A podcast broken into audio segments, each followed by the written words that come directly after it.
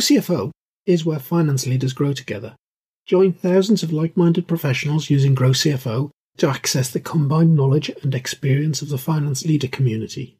You can join us today at growcfo.net. Hello and welcome to the Grow CFO show. I'm your host, Kevin Appleby, and with me today I've got one of our mentors, Susanna Serrano Davy. Now, normally when Susanna's on the show, I'm interviewing her about something quite deep that she's an expert at. Now, today we're talking about strategy, and this is going to be more of an equal conversation because Susanna, as a CFO, has been involved in a lot of business strategy with her various businesses. Myself, as a management consultant, frequently been involved in helping a business to develop a strategy as part of a consulting assignment. So we thought it'd be a very good subject for a chat, especially after having Felix Velarde on the podcast very recently. We were talking about business strategy with Felix and how to scale at speed. So, Susanna, after that long, long in- introduction, welcome back to the podcast. Thank you, Kevin. Hello. It's such a pleasure to be here chatting to you today. And I look forward as well to pulling your thread uh, because you have a lot to offer, as many of us do. And I think sometimes because you focus on your guests, we miss out a little bit. So uh, wish me luck, but I hope that throughout the conversation today, we'll we'll manage to hear more about your own experience and how that can help us. So, as you said in the introduction, I think today we're going to be talking about strategy. What is strategy? How do we go about making it happen? Because there is a big difference between thinking about something and making it a reality. And also, when I think about my career and a lot of times, especially people that are on the Grow CFO program, people who aspiring leaders, that strategy is this such an elusive thing. We're often told you need to have, you need to have a strategic mindset.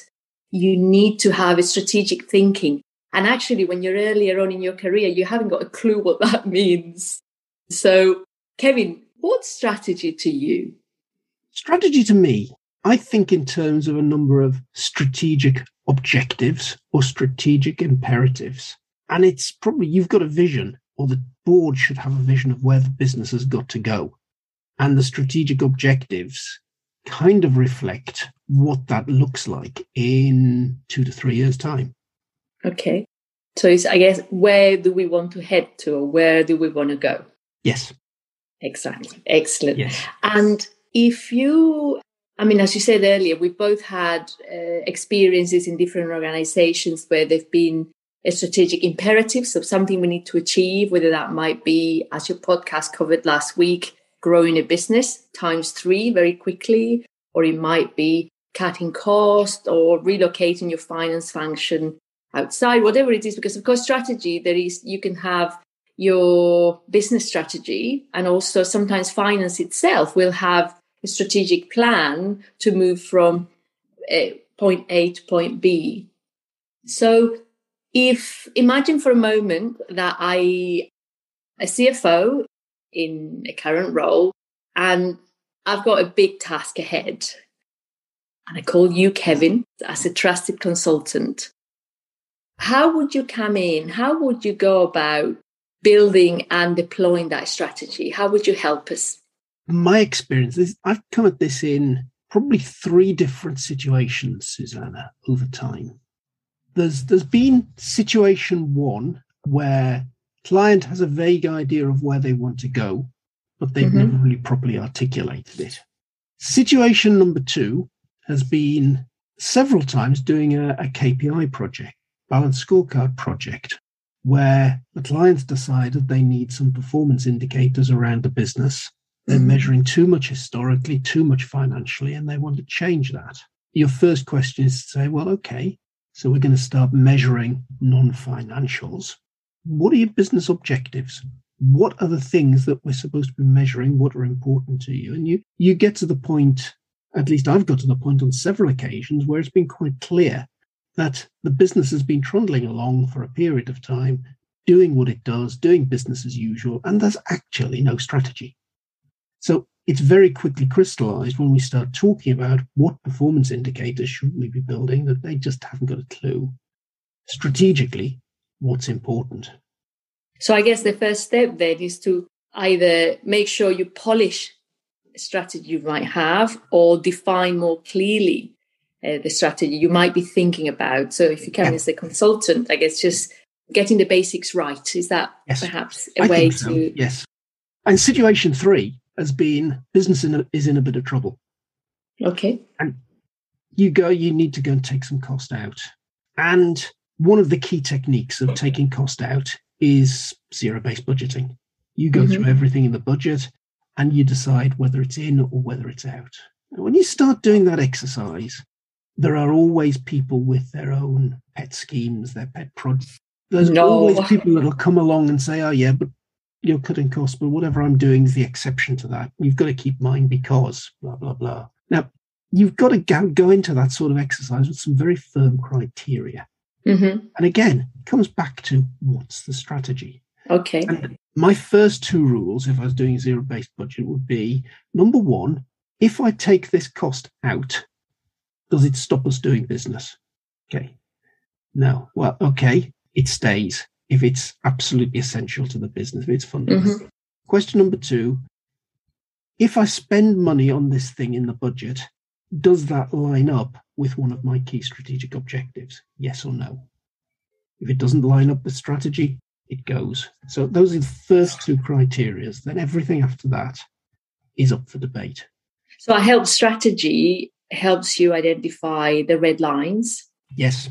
Yes. So it becomes easier and more consistent for everyone to say mm. yes or no. So you're able to face up to these people that think okay. their pet project is the most special one and with being coherent, I guess, make that decision of yes, this stays in or this stays out that that's a lot going into this a long way for me to go back and say, okay, you're coming to the business. I'm coming into your business and you want me to help you with strategy. Well, I think in saying what why I think we need strategy in those three different ways helps reinforce what strategy is, Susanna. Mm-hmm. Strategy can't be some airy fairy, ill defined thing, some vision about, oh, in three years' time, we want to be three times the size. We want to be, we've got this woolly mission statement about what we're going to do. Okay, that's not strategy for me. That's just some sort of vision statement. Or an outcome, I guess, because I outcome, think one thing yeah. is outcomes, and another yeah. thing is what's behind that outcome. What are we actually trying to pursue? Because we may be able to get to that objective in more than one way, don't you mm. think? That's right.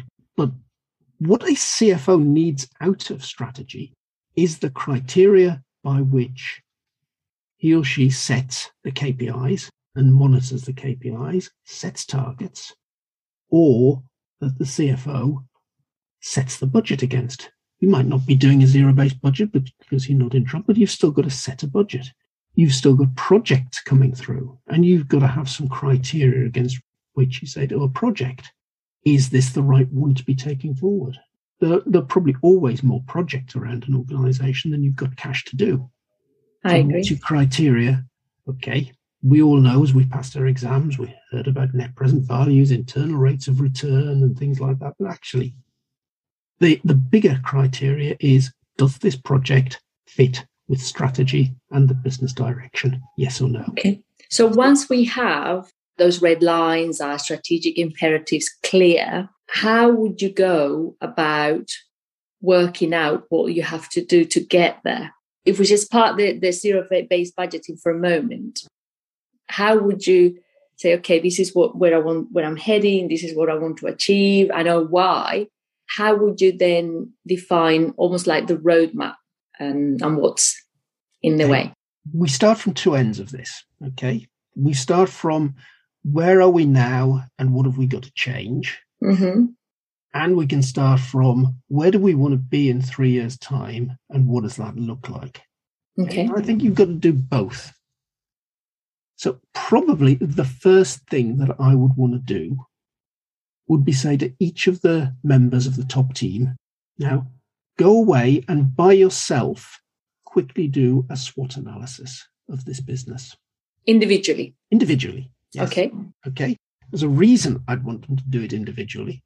And okay, we might have all gathered face to face in a workshop to do this, but I'd say to start off with, I'd give them 20 minutes to do this by themselves before we took the output.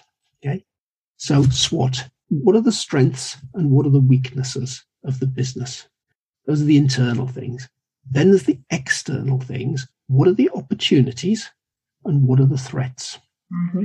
Then we put up the big SWOT analysis on the wall. It could be four flip chart sheets or whatever. And I get folk to write down on post it notes mm-hmm. what these strengths are and get them to bring them up. Try to get them to limit the number they're going to put up to maybe half a dozen in each quadrant. Otherwise, it gets a very big and very messy exercise. Okay. Now, because you've asked people to do this separately, the right amount of thinking's gone in. And just because Jane has said X, Fred hasn't come along and amplified what Jane's been saying about X, and the discussion goes in one particular direction. At least there's been independent thinking to start off with from half a dozen minds who all have slightly different views of the business. And so you find should get a balanced view. Yeah, I agree. So once these post-its start going up on the chart, though, you should see some areas of commonality. So one of the exercises to do as you get the post-its together is to cluster them. Okay. And you'll see some distinct themes coming out. Number one, this is a good area to get some debate starting. Okay. If things cluster, people will start talking about, oh, there's this opportunity. They'll start talking about the opportunity. They'll start fleshing it out a little bit. Okay. Oh, there's this weakness. Really? Is it a weakness? Oh, yes, it is because. And you'll get other things coming out. And very quickly, you will find that some clusters come up and you can start almost feeling some priorities around the room. Okay. Okay. You've flushed out what's important right now through doing the exercise. You've got some discussion going, which means you've now got some consensus in the room as well. Okay. Those are the two probably most important things to do. So if we pick an strategic imperative as an example, because we are very much speaking in general terms here, if perhaps we pick one of your earlier examples of having to this uh, scenario three when the business is in trouble and one of the opportunities or threats that come on the table in this discussion uh, how would you try and balance? Because i guess without an individual example is quite hard to picture because to me what comes to mind is how sometimes at least in my experience you get in these situations you have conflicting almost like a pulling at two ends. There are people that are saying no we need to pursue growing our revenue. And somebody else says yes but without growing our, if we don't cut costs we can't. So how do you get that balance between are you focusing on growing your business and forget cost for a moment and take a not a gamble, of course, but take that a strategic bet, I guess. Or say, okay, no, no, let's just cut costs and then we'll think about growing the business once we've got a lean structure. How and can you give us an example? You know what, Susanna? There's no right answer to that question. Mm. Thinking back to my last, I call it proper job, but um, before I set my own business up, I was a, a management consultant in a, a, company called Mouchel. And back in 2010, we were in very big trouble as a business. We had a fantastic consulting business, but our problem was that we had one client. Mm. Our one client was was well, we had a bit more because we had a practice in the Middle East, but principally our client was UK government. Okay. UK government in 2010 was general election. The coalition came along, Conservative Lib Dem, and we went into austerity. Now, austerity is very, very bad news for a company that only trades with government, whichever arm of government it is. And our biggest division was highways, where we project manage projects for the highways department. And a lot of them would be minor road schemes. Put a new roundabout in here. We'd be project mm-hmm. managing it. We'd be helping let the contract, whatever. So from the position that we had probably £500,000 worth of business, oh, sorry, £5 million worth of business with the Highways Agency. The Highways Agency suddenly said, well, actually, our total, total budget for roads next year is only £5 million. Oh wow. dear. What a cold shower that was. I, I, can't remember the exact numbers, Suzanne. I'm just putting those in for yeah. For example. But yeah, literally the entire budget of the highways highways agency was what they would normally have spent with us in a year. So suddenly we're in trouble. So number one, we had to get rid of cost pretty quick. Mm-hmm. And it really was a question of is it necessary? And probably we did. I'd been seconded to the business strategy team. I was working with the strategy director, and, and John and I just sat down with every department and we were playing bad cop, good cop. You know, I was the I was the accountant. I was going through the budget and getting whoever the budget holder was to explain every line in the budget and why it was there. And John, the strategy director, doing bad cop, was saying, and please explain what happens if we don't spend that. And I think the, the biggest single decision we made through that exercise is we, the, the half an hour on Wednesday afternoon, we called the entire graduate program. And okay. it was that severe a cost cutting yeah. exercise. Yeah. And yes, we had to remove cost. And the problem, Susanna, when you get into a situation like that, is generally you can make the decision, but the cost doesn't go away straight away. Of course. An awful lot of that sort of cost is people driven. And we had a situation that you decide you're going to let some people go. Well, a three month consultation period started, followed in a lot of cases by people being given three months' notice. So from the day that you decide you want to get rid of the cost, it doesn't actually go away for six months. So I think from that point of view, there is an imperative on working out what's in and what's out and getting on with it pretty quick. I agree. And I think what comes to mind when I'm hearing you tell us about this particular scenario, or to me, maybe the obvious conclusion or, or thought is what were these guys doing with their strategy? Because actually, you're talking about a SWOT analysis being a very good tool to help you deliver a strategy. Yeah. But to me, I guess it's also about if you have this mindset of being constantly aware and reactive to your SWOT analysis to prevent situations like this. Because even early at uni, uh, you learn you shouldn't just have one client. Don't put all of your eggs in eggs in a single basket. So I guess a strategy, uh, and we started talking about what strategy. It's a moving thing. It's not something that you suddenly get in the boardroom one day, draw your strategic plan, and then have it nap while you just implement it because mm. everything is constantly changing, don't you think?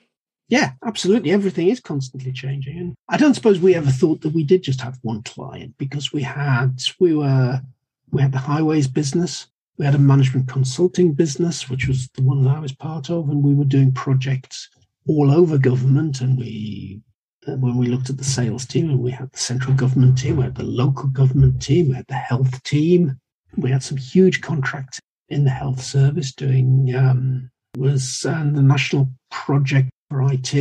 We had outsourcing contracts with a number of uh, local authorities. So we thought we had lots and lots and lots clients. of different clients. We did. But in the end, they were all UK government. And guess what? UK government was doing austerity. Part of the same basket. So, what can a CFO, you think, do? What's the CFO's role as part of that management team. Again, if we take this example, hindsight, of course, is pointless, but it's also very insightful. So, what do you think were some of the lost opportunities, shall we say, that the CFO of that organization had? What could they have done differently? One of the problems, Susanna, in that sort of situation is when you've actually let it get to the point that you've got a crisis, there's very little you can do. Okay. We realized there were things that the business should have done years before. We should have sorted the cost base out when times were good. Okay.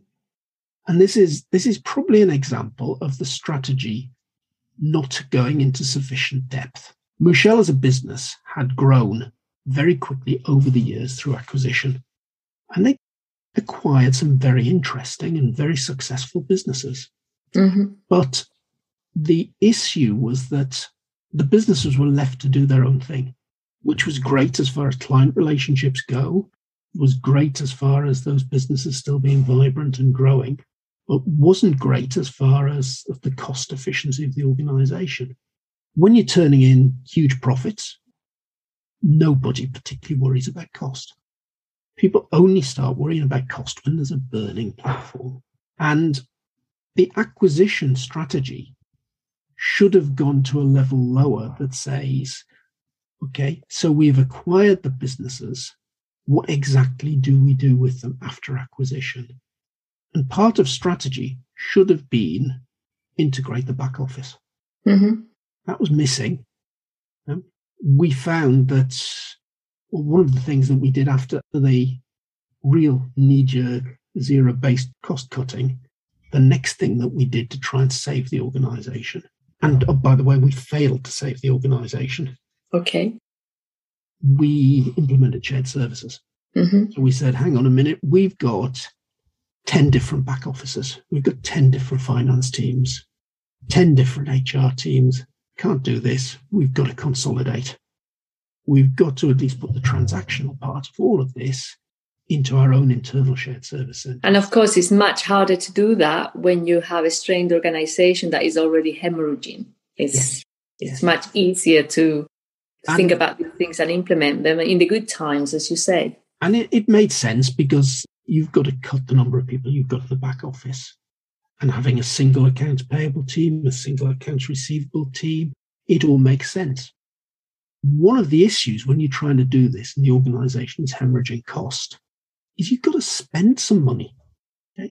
Now, persuading and persuading our finance director, who was already talking to the banks, was making sure our lines of credit were all in place, was extending the period of time we took to pay suppliers, was trying to do as much as possible to get debt in earlier, But the organization was really, really cash constrained. And we're coming along and saying, actually, come on, we've got to spend some money here because if we're going to put shared services together, we need a shared service center. We need, we need a building to physically put these people in.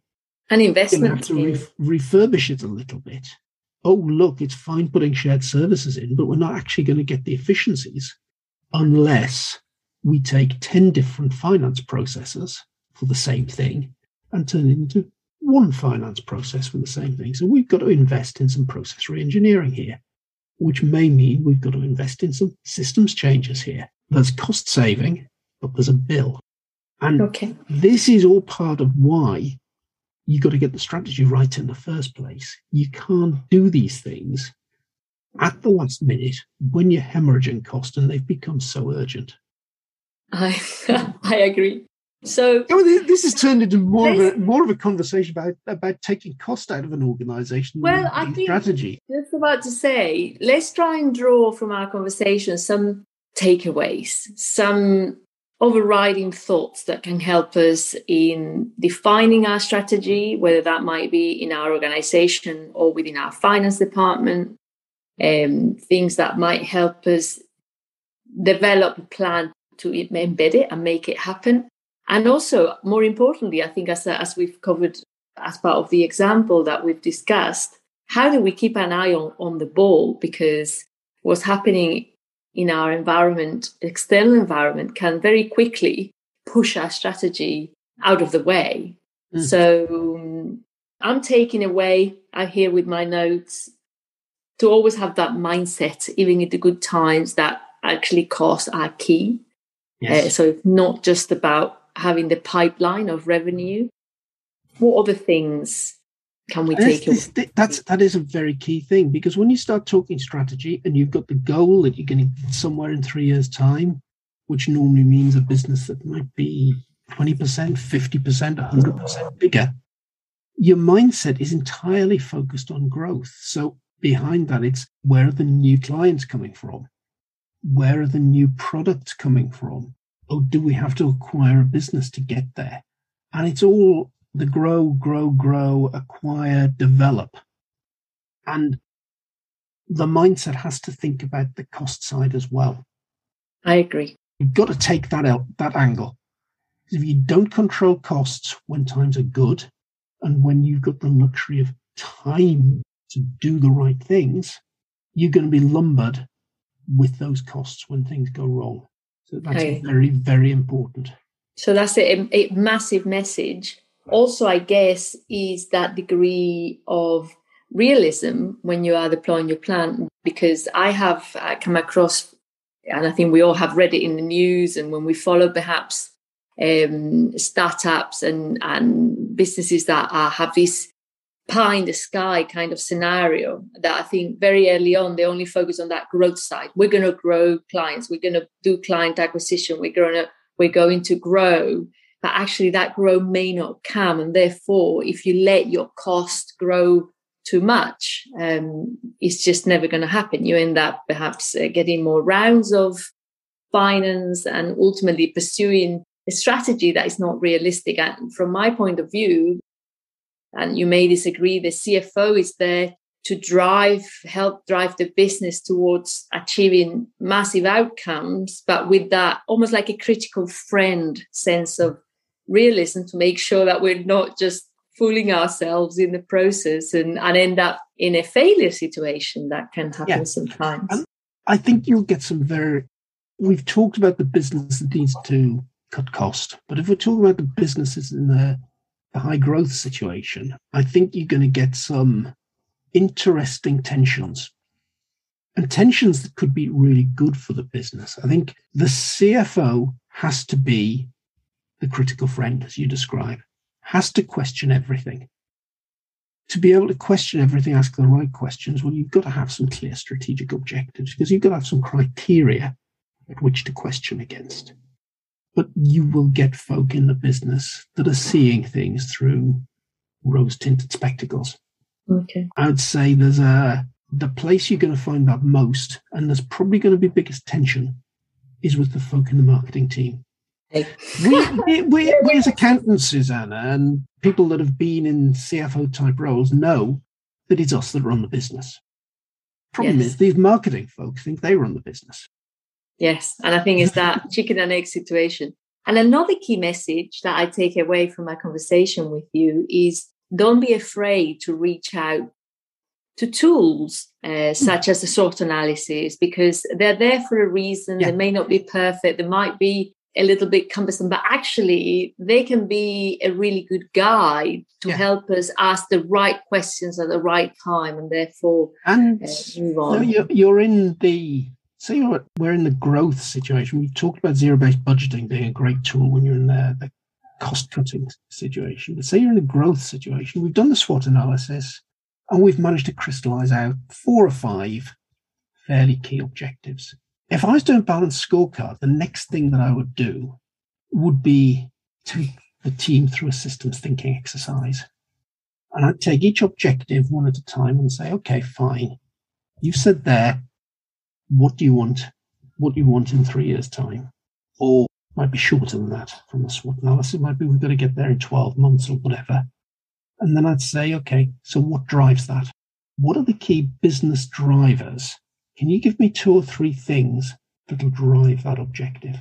And they'll start talking about stuff. Okay. And then I'd take it back another layer and say, so, okay, what drives the drivers? and you'd start building effectively a cause and effect diagram with them using a, a systems thinking technique. And you'd crystallizing out to a level lower each time. You need more of something, you need less of something. And Very... that gives you a big understanding of what you've got to do in practical terms in order to get to this objective that's two years out. Do you know what I think might be a, a, quite an interesting podcast to do, if you may agree, another time. Perhaps think about what has your toolbox been in your career from an, an academic perspective. So, what are the three or four or however number of techniques that have been most useful to you? Because some of the ones you're alluding to now I'm not particularly familiar with, and I think it could be something useful for other people to say, actually, if I haven't heard of this, I, I might read an article on it Yes, um, Susanna, that's probably a great idea. And I, I think we should we should do that. That you know, what are the three or four things that I've found most useful? And then what are the three or four things you found most useful? Yeah, and I, absolutely. I think that could give us a very, very interesting perspective. But you know, fantastic. me, that's this is what embedding strategy is all about. It's about what your objectives are, but then working out the things that you've got to do to actually make those happen.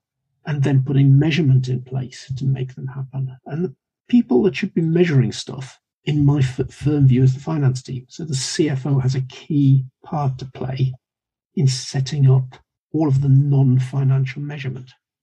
I agree. It's a difficult one these days because there's loads of data. Everybody's got access to data. Everybody's got their own numbers. But there are the accounts.